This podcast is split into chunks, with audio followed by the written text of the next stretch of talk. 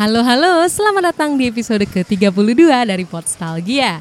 Jadi di episode kali ini kita akan membahas suatu film animasi. Film animasi pertama yang akhirnya dibahas di Podstalgia ini berjudul Anomalisa yang dirilis pada tahun 2015. Yuk kita dengerin dulu cuplikan filmnya.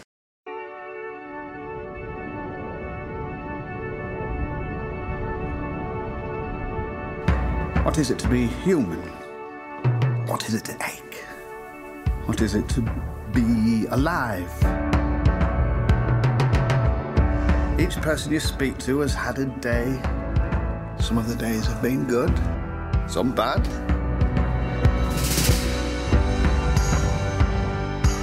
Each person you speak to has had a childhood. Each has a body. Each body has aches.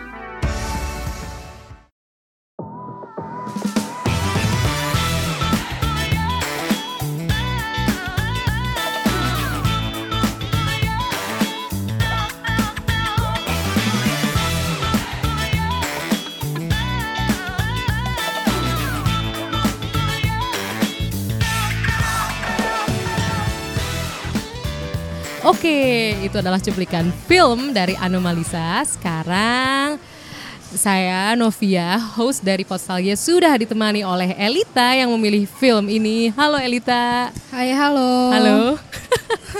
Nih spesial loh karena sebelumnya belum ada film animasi di Potsalga ini. Jadi terima kasih banyak sudah Iya, memilih sengaja Anomalisa. agar jadi pionir kan. Mm, walaupun Oke. Anomalisa realistis banget sih filmnya.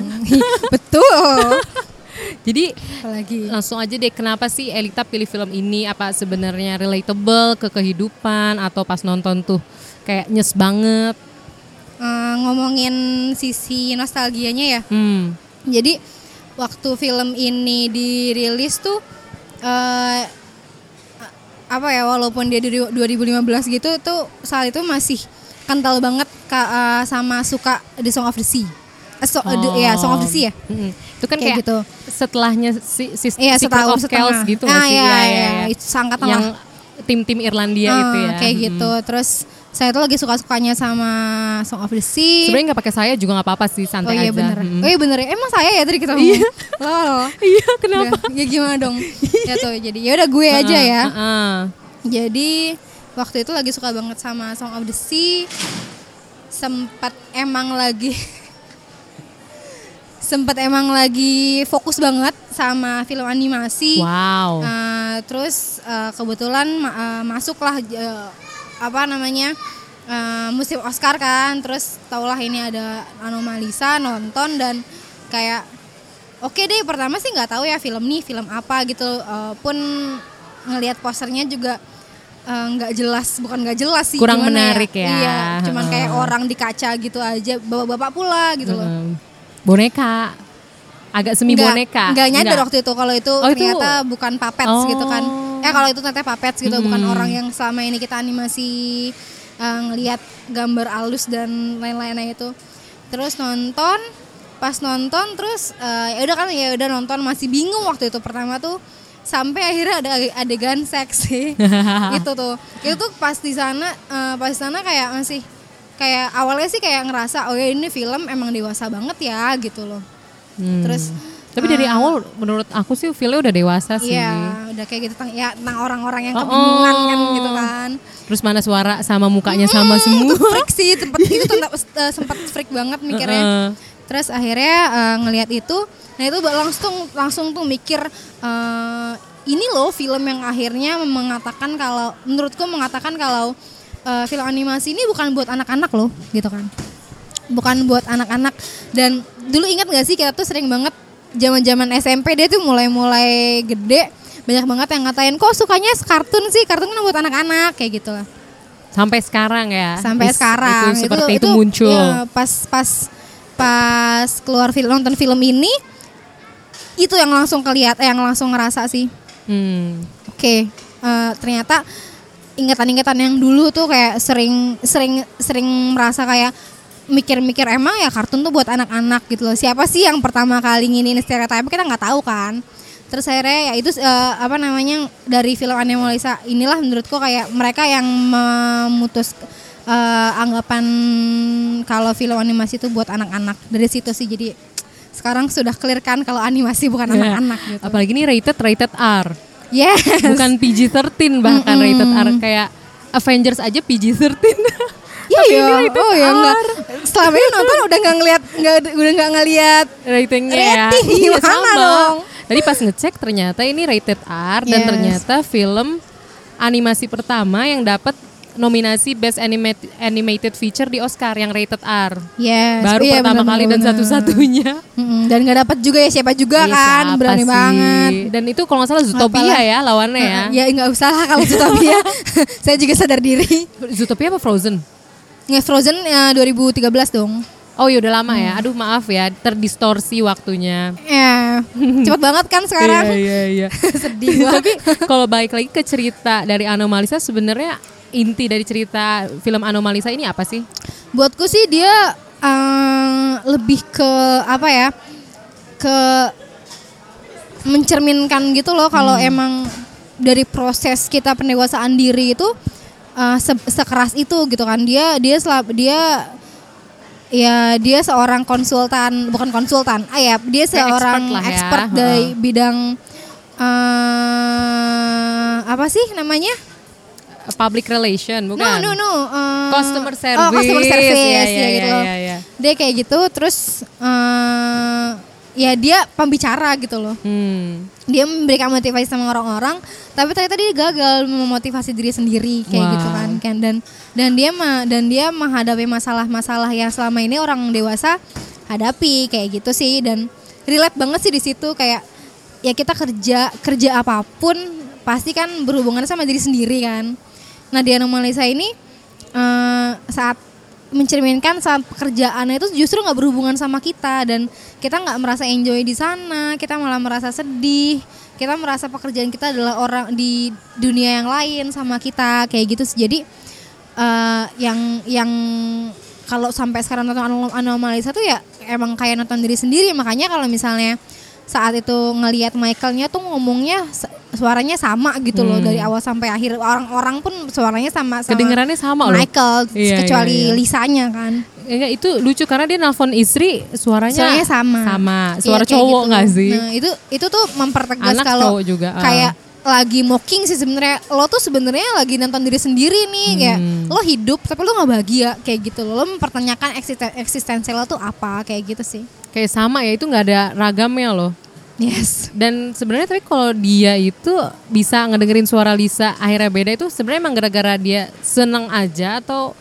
Menurutku eh, ini sih karena dia memiliki suatu hubungan sama Lisanya itu dia menjadikan Lisa sebagai seorang yang eh, apa ya istilahnya eh, gue bisa go away da- dari dari dari masalahnya dia selama ini dari sosok Lisanya ini sih kayak Lisa dianggap bukan cuman sebagai kenalan tapi juga sebagai teman yang emang dia cerita sama dia gitu kan dia berbagi masalahnya sama Lisa dan eh, Lisa actually eh, memberikan eh, suatu pintu, membuka suatu pintu buat si Michaelnya ini biar bisa eh, lepas dari masalah-masalahnya dia itu sih di situ paling. Iya itu Menurutku di situ sih, menurutku di situ. dari Lisa. Tapi dari judul ya kan anomalisa ya. Justru Lisa itu anomali. Yes, Justru situ. kebalikan ya. Nah, sekarang sih mas sampai sekarang sebenarnya masih bertanya-tanya Hmm. sebenarnya nih posisinya Lisa eh, apa gitu loh. Tapi kalau misalnya dari diri dari dari dari gue sendiri ngelihat film ini ya karena Lisa itu jadi orang yang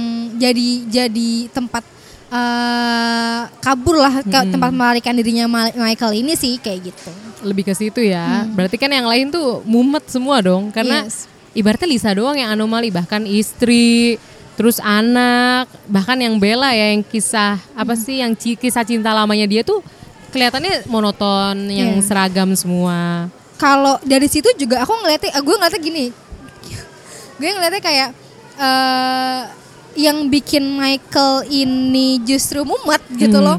Ya faktor-faktor itu, faktor memorinya dia sama Bella, faktor pekerjaannya dia, faktor orang-orang yang bawel di sekitar dia, Oh super taksi bawal banget. itu gue nontonnya kesel gitu gimana jadi Sama. Michael Ya, terus ya apa namanya ya istri ya Hmm. nggak bisa dipungkiri juga orang-orang rumah yang terdekat sama kita juga bakal jadi masalah buat kita sendiri kayak gitu kan Hmm. anak dan segala macamnya dan ya eh, itu sih yang bikin kayak eh, orang-orang yang emang berhubungan langsung sama Michael justru jadi eh, sumber masalahnya dia beda lagi sama Lisanya ini yang tadi perannya sangat beda buat Michael kayak gitu Betul. sih Terus kalau misalkan kita ngomongin teknik bonekanya ya, ngerasa ada yang janggal gitu atau malah suka sama penggambaran animasinya maksudnya itu kan dari boneka ya jatuhnya ya.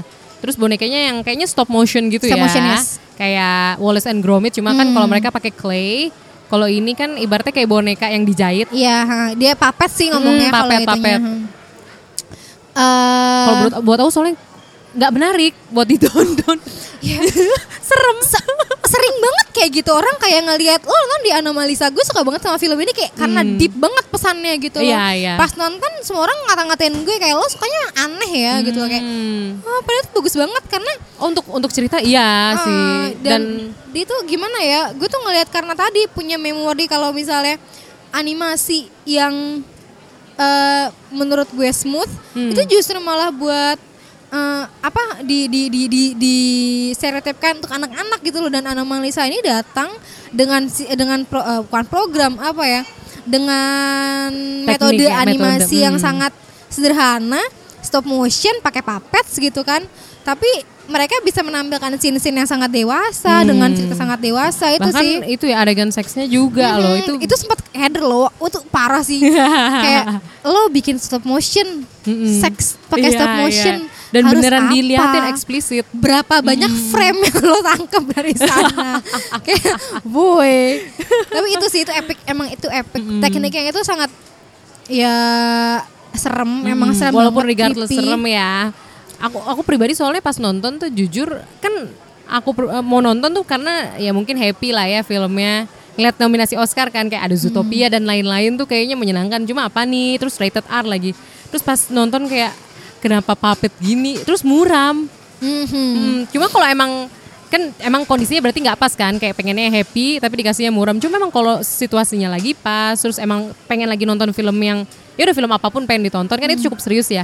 Itu kerasa banget sih kesan muramnya kesan monoton hidup apa kemonot kemonotonan hidup dari si tokoh Michael itu kerasa banget karena latar juga abu-abu mayoritas kan Iya. terus juga muka muka dari beberapa boneka tuh nggak ekspresif Yes, itu sih yang jadi bikin kayak jujur eh sampai dua kali nonton tuh masih bertanya-tanya ini Hmm. film apa. Tiga kali gue nangis Hmm, karena mulai wah. sadar kan kayak wah ini hidup lo di masa depan lo kayak gini itu sadar banget kayak gitu. Iya iya. Kalau terus begini bisa jadi nanti kita kayak Michael gitu Iya, ya. Dan dan dan sampai saat ini eh, kalau misalnya ada orang bilang rekomendasi film sedih, gue rekomendasi ini pe- kedua deh. Pertama, Pertama- tetap About Time.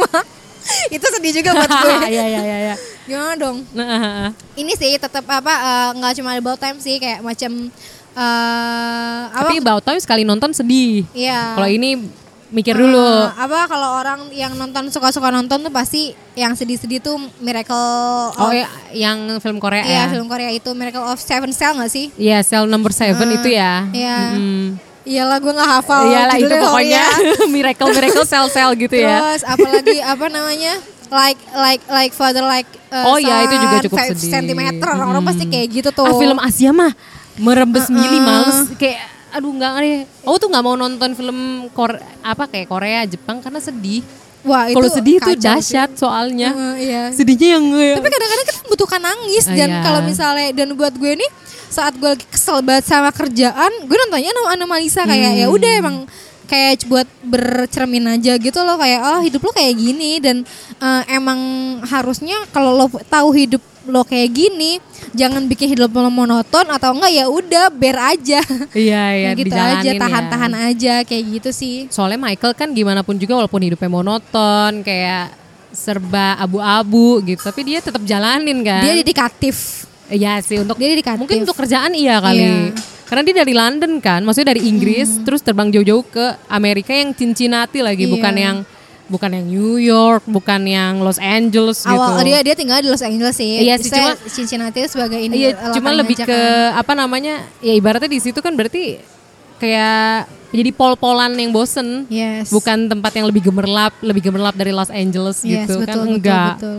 Dan Di di, dan di mention juga kan dia dari Inggrisnya itu padahal dia udah lama di Los Angeles. Iya dengan maksudnya yang yang yang yang bikin bertanya-tanya tuh kenapa sih supir taksi itu sangat kepo sih kayak pakai ngomong pasti kamu dari Inggris kayak ya oke terus kenapa kalau Iya, bisa dari iya, Inggris iya. gitu loh ya walaupun emang matters untuk beberapa beberapa hal di sana sih Hmm, Cuma itu itu ganggu sih, apalagi kan ibaratnya kalau stereotip itu orang Inggris, orang Eropa, walaupun udah lama tinggal di Amerika ya, mereka nggak suka yang ribut gitu loh. Mhm. Kayak orangnya lebih anteng.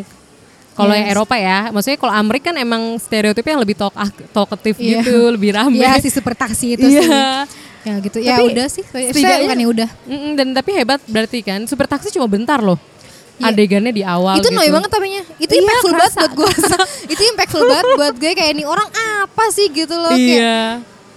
menu-menuin scene sih sebenarnya dia tuh kalau buat gue cuman kayak udah Tapi pentingnya enggak kayak kok justru gitu. justru kalau kesel, maksudnya kerasa keselnya di situ. Iya, Kayak itu elah. emosinya Michael di sana sudah mulai diuji. kelihatan Iya, karena iya. eh, no ya nih orang gitu loh. Dia kan mau kayak mau ngerokok, terus kayak dia lihat kayak, nih lihat tuh ada Kayak sign. gue asma gitu. Heeh, tapi dia ngomong mulu, terus kayak ada batuk-batuk asmanya kan. itu noy. Iya. Terus makanya emang dia untuk kemantik bagus banget. Terus ditambah lagi tuh eh, doorbell kan. Aduh, itu juga noy banget sih kayak ya udah lo doorbell lo diem aja harusnya kayak gitu kan. Ya yaudah terus kayak eh, pemantik-pemantik di sana menyenangkan sih sampai eh, sampai ketemu Bella terus bisa- Akhirnya Bella itu Heeh. eh, cinta lama kan, Heeh, bukan cuman- istrinya tapi. Iya kasihan ya istrinya.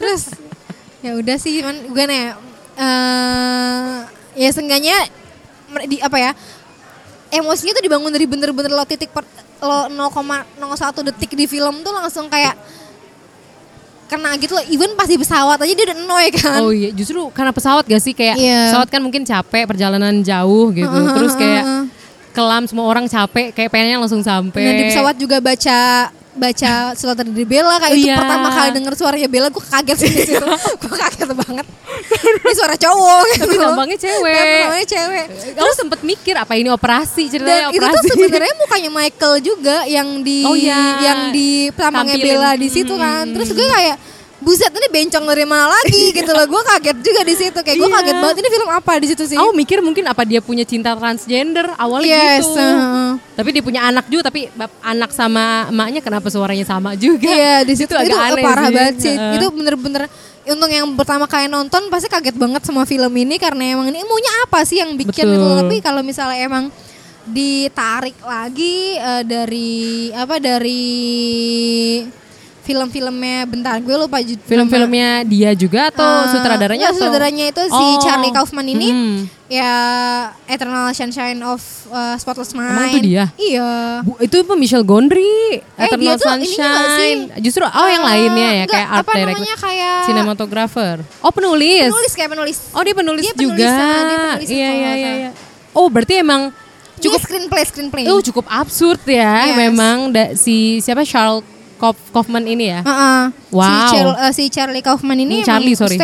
the- eh, kalau ditarik sama ininya dia Mm-mm. emang Riwayat film dia yang Oh, dibikin. ya kayak gitu gitu loh depresif.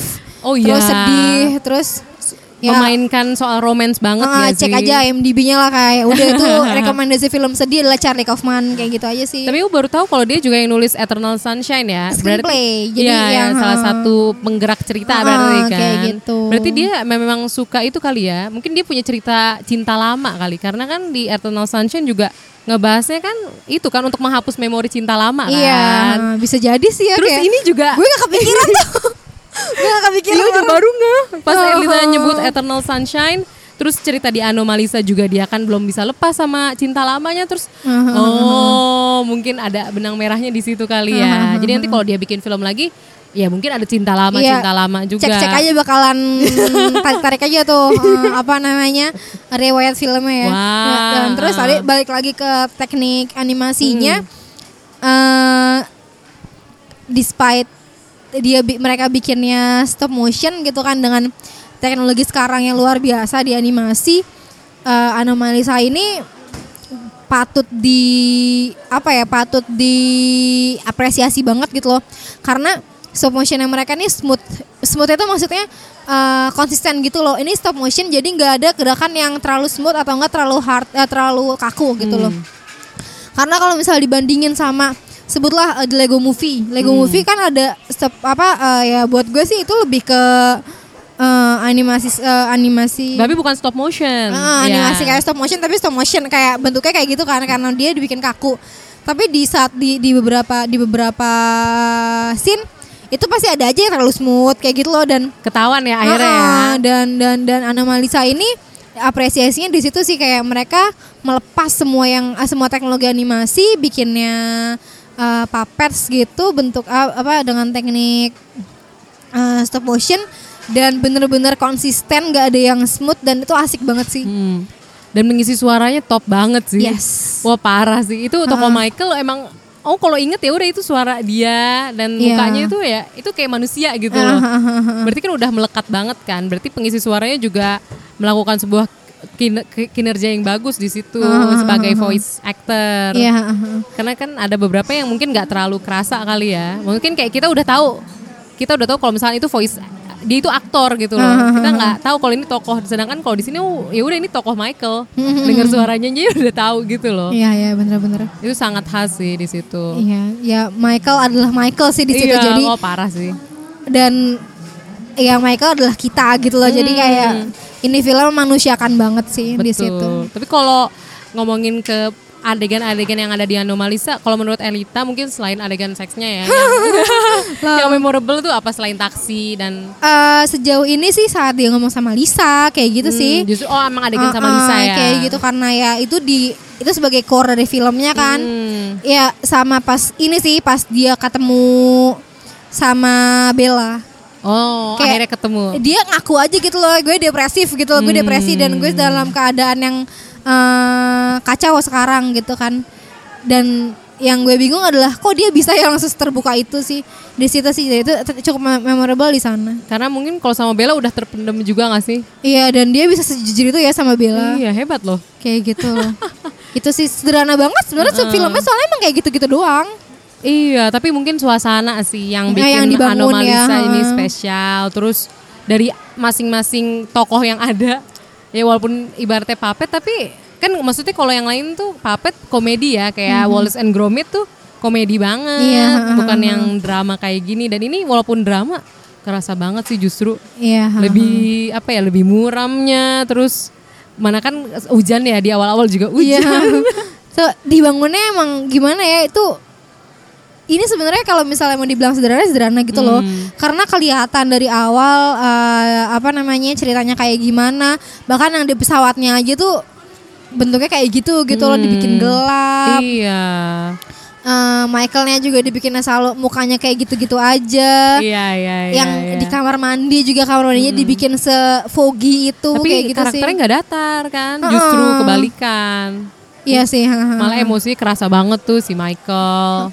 Iya di sana kayak eh, mungkin karena dibangunnya dari awal kali ya jadi Iya. berasa banget deh kayak gitu Iya, sih. apalagi supir taksi tadi ya. Udah lo itu nggak usah diomongin lagi itu annoying. Kalau dia itu itu annoying banget. Parah sih. Tapi tapi kalau misalkan menurut Eli- Elita, ini film ini cocoknya buat siapa sih? Maksudnya untuk nonton? Jangan kasih anak-anak sih pasti Oh, jangan ya. Oh iya, jangan Itu sih. inget rating shock, kawan. Kita shock. harus eh, melihat rating dalam film ya.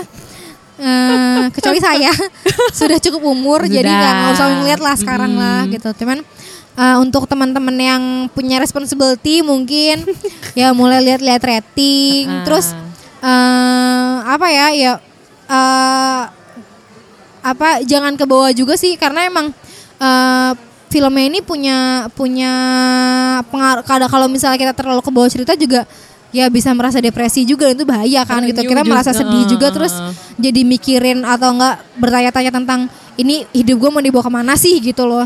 Jadi eh, ya film cukup di film aja lah jangan Hmm. di ini ini banget Mungkin ya mungkin jadi bisa relate ya. Cuma mungkin relate-nya lebih ke "Eh, jangan sampai kayak gitu lah. Karena itu contoh jadi gitu. tempat belajar aja lah jangan Betul. sampai yang kayak kayaknya gue kayak kayak si Michael deh terus depresi terus sedih Iya. terus jangan Jatuhnya kayak Bahaya self fulfilling ya. Yes. Karena udah ngelihat, oh iya emang gue gitu dah. Kok gue mirip banget sih. jadi berkaca kisahnya. aja tapi kita jadi belajar sih Iya bagusnya gitu sih sih. jang intinya jangan terlalu ke bawah sama film ini karena emang film ini punya pengaruh banget untuk eh, bikin orang tuh tiba-tiba tenggelam aja gitu loh di Hmm, Bahkan film Elita ini ya termasuk salah Ah, satunya. ini ini from apa ya ini tuh pengalaman kayak binder dondet gitu loh jangan Oh. ini ya tapi ini bisa ditonton banget ya apa namanya jadi rekomendasi film sedih juga Mm, Ada animasi mungkin kalau dan cari yang animasi unik ya, ya. ah, di ya kalau misalnya kita ngomongin Disney atau Pixar. Pixar, atau yang barusan menang ya Spider Verse Sony Iya, nggak sih? betul. Gitu kan? Atau DreamWorks Ah, ya. Atau DreamWorks kan. Eh, tapi nggak apa tuh How to Train How, How to Train Your Dragon lo harus nonton semuanya. itu wajib. Oh, gitu. Itu top, Itu oke. wajib itu. Aku belum nonton sih, Nah, kalau misalnya doang. emang itu harus nonton. Itu Oke. film epic. Heeh. Eh, itu itu juga gue nangis kalau mau mau tahu. How to Train Dragon gue nangis dilihatin di bioskop. Oh, Itu nangis. Itu re- rekomendasi film sedih nomor 89 ya. Oh, 89. tapi yang nomor eh, duanya ini berarti Eh, Anomalisa. duanya Anomalisa lo bisa nonton eh enaknya sih sendirian Hmm. kalau nonton Iya ini sih kalau film kayak gini sendiri kalau berdua pasti nanti ngomong eh itu masa sih in, Iya. mobil taksi nyebelin deh. ini Akhirnya ini kita har- fokus ini ngobrol. butuh butuh butuh konsentrasi banget tapi Betul. emang kalau udah karena dia entah nggak tahu ya ini gue atau gimana tapi karena screennya dia itu gloomy dan konsisten dari awal sampai Hmm. akhir mau nggak mau lo ngeliatin terus sih Iya, kayak nggak fokus nggak ya. bakalan nggak bakalan tiba-tiba ke distract gitu sih soalnya konsistennya itu Mm, dan durasi juga seperti film-film animasi pada umumnya ya satu setengah jam. satu setengah jam Jadi pas lah ya pas untuk banget durasi. nggak bosen sih Hmm. kalau orang-orang eh, ini bosen nggak bosen buat gue Oh, asal lo oke. lihat aja kayak ceritanya mantep Eh, karena Iya. mungkin ekspektasi nggak sedikit kan yang tadi Elita udah bilang juga orang lihatnya film animasi for fun. ya Ya kan, kayak mana ada film animasi depresif ternyata, ternyata ini. ada Ini justru satu ini loh ada lagi sih cuman Heeh. eh bahasa Rusia. enggak Finland apa sih Oh, ya temen-temennya inilah Skandinavia temen-temennya ya. Ru- Swedia eh, gitu. apa sih Lumi aduh itulah Uh-huh. pokoknya rumah Da- produksi dari Finland itu Oh gitu. Nah, dia, dia ada salah sa- satu satu studio juga sama Song of the Sea sama Secret Hmm. eh, the Secret of Chaos ya. Chaos itu. Heeh. Eh, cuman gue lupa judulnya apa. Masih pakai bahasa sana juga jadi Oh. ya udah yang ada aja lah sekarang yang udah masuk Oscar seenggaknya. Iya benar benar benar. Ini mungkin Kayak pengenalan ya untuk menelusuri animasi yang Yes. lebih kompleks ya. Yes, betul. Oke deh, terima kasih banget Elita Iya, udah maaf banyak ya bullshitnya. soal anomalisa. Enggak loh, ini oke banget loh. Maksudnya, aku jadi pengen nonton lagi kayak banyak banget apa ya? Maksudnya mungkin aku pas awal kayak nonton, oke ini film memperlihatkan depres apa ti- eh, ke depresiin depresinya Sian, si, si Michael. Oh, Michael, terus kayak hubungan dia dengan manusia lain. Tapi Mhm. pas di sini aku juga jadi lebih apa ya mungkin pengen nonton lagi karena pengen ngelihat tekniknya gitu loh Yeah. lebih kerasa kan mungkin Yes, yes, kayak yes. lebih ngelihat ekspresinya nggak lihat ceritanya karena udah tahu cerita kan oke makasih banget Elita Terima kasih juga sekali lagi Novia. dan terima kasih untuk teman-teman Podstalgia yang sudah mendengarkan hingga titik ini Hmm. untuk kritik saran atau komentar atau yang pengen Elita lagi untuk ngomong nanti di beberapa episode selanjutnya bisa langsung email di podstalgia@gmail.com atau mention di Twitter dan Instagram di @podstalgia. Oke, sekali lagi terima kasih dan sampai jumpa di episode selanjutnya. Bye bye.